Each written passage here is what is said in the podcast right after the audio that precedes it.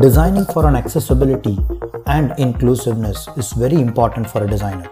Let me tell you why.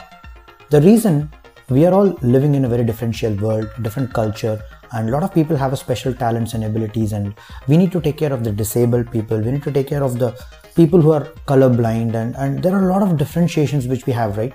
So, how a designer can really cater to their needs because they also deserve an equal right to really enjoy the products and service and resources whatever we have right? So how do you really justify and become honest to serve the entire society of this world to learn accessibility and inclusiveness? If you are in that track this podcast is going to exactly tell you the six, aspects. What are the accessibility and what are the guidelines and what does mean by inclusive design and how you can tune your mindset to it? Take definitely a lot of notes and i'll be sharing you good resources at the end of this podcast. So let's dive into this topic Accessibility design is very, very important. Let's first start with why it is important. As I already mentioned, this is really going to impact a lot of users with disabilities, a lot of people who have a color blindness, and a lot of people who have uh, what do you call some kind of a speech uh, incapability. A lot of people don't have even fingers to interact, or or there are different different uh, issues with different type of users which in the world we are living in, right? So we need to think about and cater these needs as well. If you go and look up the very established applications and websites and other things, these things will be already taken care. Like when you go for developed countries, the railway stations, the bus stands, the airports is being taken care for blind people, dumb, deaf, all.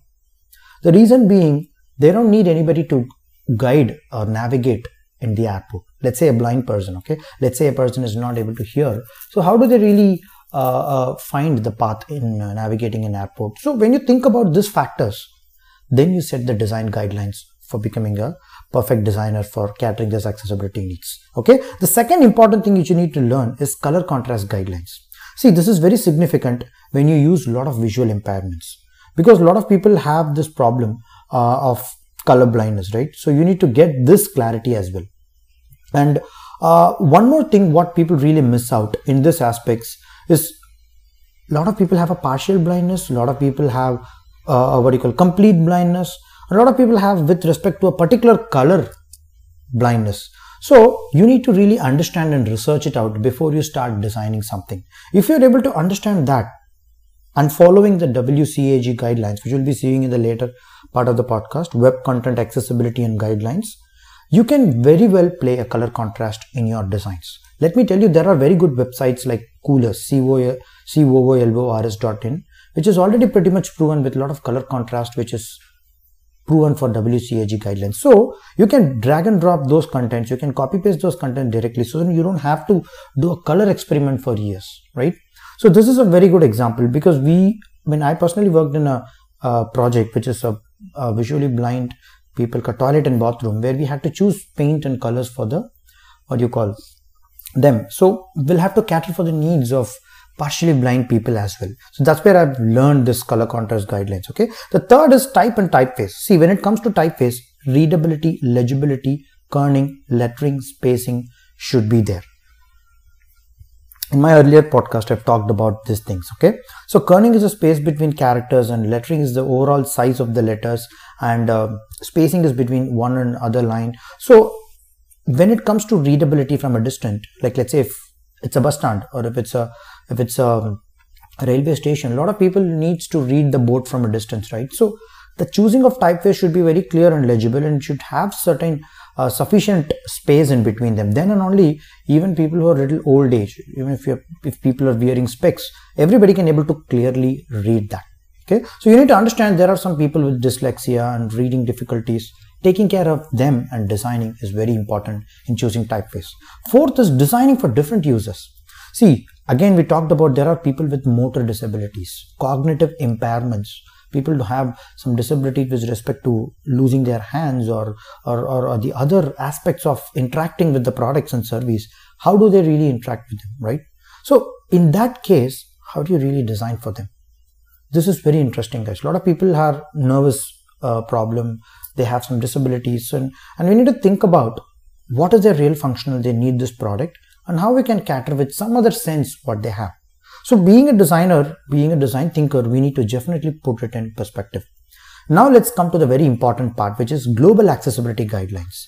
See, when it comes to WCAG, which is Web Content Accessibility and Guidelines, there are four aspects to it. One is perceivable, operable, understandable, and robustness. Because accessibility is normally creating products that are useful and inclusive for all the people with disabilities. But let me tell you, this is to ensure equal digital access among all the users. Okay, because perceivable, operable, understandable, robust is a four guidelines, guys, which is called POUR.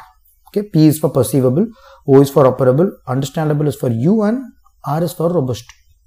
So, when it comes to perceivable, the content must be available to users via sight, hearing, or touch you need to get that clarity okay? So information and user interface components must be presented in a way that can be perceived. That's why it's called perceivable okay? This includes text alternatives sometimes non-text content putting pictures providing captions or even alternate uh, multimedias to create that different options to communicate your message okay? There are different ways which you can create a content without losing the real meaning of it. People should perceive it. That is the whole point of doing it okay? So the second important part is operable. So whatever users are there, you need to make sure how they are able to operate it. If they lose their hands, how do you make an alternate steps to operate? Or do they really have to touch the screen? Can we have a voice command? So you need to think about that. There are platforms like Apple, iOS and other devices. They have really thought well about it. And that's why you can see all the applications in Apple phone, which is inbuilt applications, can be 100% accessible by dumb, deaf, blind people. You can go and check it out. They can do and operate any operations using that phone. Because Steve Jobs was very visionary in really insisting this kind of a feature and along with that Don Norman really started this UI UX uh, what do you call uh, arena during 90s in behavioral design lab at Apple. They were very particular towards catering the needs of them. Thanks to them really. Okay? So user interface components and navigation must be definitely operable. It should be involved in keyboard accessibility providing some sufficient time for the users to read complete their task avoiding that content that could cause seizure or physical discomfort because already they have the problem. Why do we have to augment that? We need to give that particular space or feedback for them to operate and go ahead further. That's why you need to design that navigation for them okay? This is all about o which is operable okay? Next is understandable. The content must be really readable and predictable guys right? It should be very clear. Of course if it is not understood even if you apply perceivable and operable methods if it's not understood there is no point that's why you need to create a readable and predictable text. Okay, there is something called predictable text which you can text you can provide your users. You can put input assistance to help users correct errors, designing some consistent navigation and functionality. I really stress this point. When you do a consistent navigation, people will not get lost. They will understand clearly. The fourth important aspect is robustness. Content must be robust enough so that it can be reliably interpreted by wide variety of users, agents with assistive technology. Okay, so this involves speech assistive, like voice assistive, something like that. Okay, like hearing assistance. So this involves a valid code, like providing fallbacks and content that may be supported for all agents and users compatible with the current devices as well as future devices. Let me tell you guys, it is very important for web developers, designers, and content creators to follow this because the digital equivalency should be there for all the devices even for the disability people all these things okay? So making those content not only benefits people with disabilities but also it improves the overall user experience for every single person who is operating that okay? Let me tell you what is this wcag okay? I, I, already expanded this word but each of this principle has been broken down into specific success criteria okay? These are all some testable statements that can help determine if a web page is uh, really meeting that guidelines. There are three levels to it level a means basic level aa means it's a mid-range Level AAA means it's the most advanced level of website accessibility content, whatever you're giving. Okay. So let me give you a short description. If you wanted to really cater those need, being a designer, you have to first create a persona. Design for all platforms and device. Organize your content logically. Ensure consistency in your design and use accessible fonts and accessible colors. Choose appropriate colors.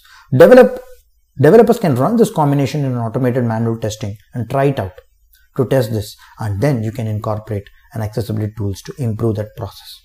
See guys this seven steps what i told you is important. Let me repeat you that. Creating persona is first second is design for all platforms third is organizing the content logically fourth is ensuring consistency in design fifth is using accessible fonts sixth is choose appropriate color and seventh is designers can use a combination for automated and manual testing to test it out. And when you're able to do this guys let me tell you you seamlessly ensure that your users are provided with all the possibilities. Let it be text alternatives or keyboard accessibility anything. If you use this definitely you will have a lot more things doing in this thing. I have given you a practical tips also like how you can use these particular things in a design process of your project now let's come to the second part of this podcast which is inclusive design. See inclusive in the name itself suggests that it, it should be included and kept and, and, and, catering the different audience right? So this is very much in line with the accessibility. That's why i combine this in a podcast okay? So the benefit is you're not leaving anybody. You're not leaving any culture. Like let's say if you're designing for a different culture a different group or a different ethnographic audience this is very very vital to really design this okay? So why it is very important? Let me tell you the second point.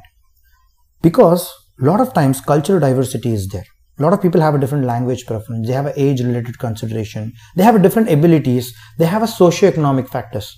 Definitely guys if you're not considering these five elements cultural diversity language preference age related consideration different abilities socio-economic factors let me tell you even when you make a superb design people will not really like it.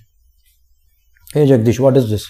Let me tell you why People really associate certain products and service with their culture, with their language, with their socio-economic factors. That is why it is very vital for a designer to really take care of this inclusive factor.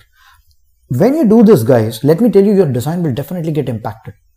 If you do this only, you will be moving into a stage called user-centric approach because you're taking care of your user, right? You're understanding their perspective. You're really driven empathetically. That's the third step, user-centric approach. And when you're able to do this, automatically you will make an inclusive design and then fourth is inclusive design principles. Like let's say uh, you can have flexibility you can have simplicity you can have a familiarity. I'll stress upon this familiarity because people should see or use this product in line with something else which they already have seen.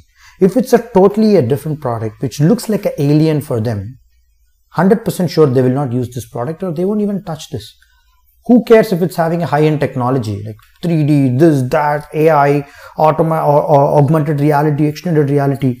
People don't even come near it.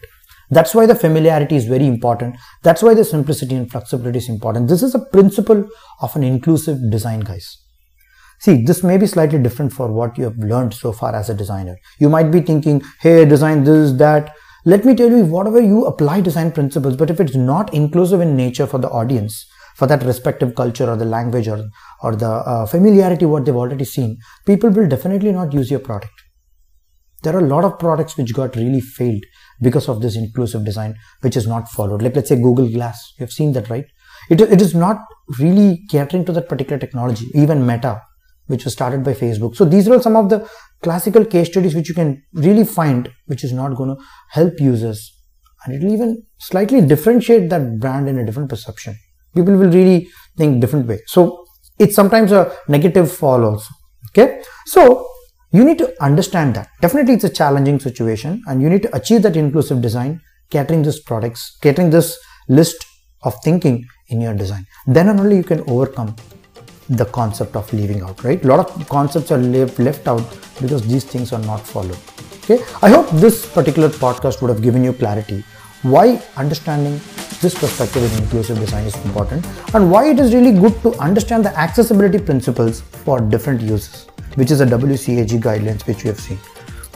Okay, along with this podcast, I'm going to be giving you three good materials, guys, which is WCAG guidelines, color contrast tool, inclusive design resource, and coolors website, which you can try using different different color combinations. Okay, because if you try to take action with these materials, and if you do a small project, and if you can submit to me in this email, dfcdesignforchange at gmail.com.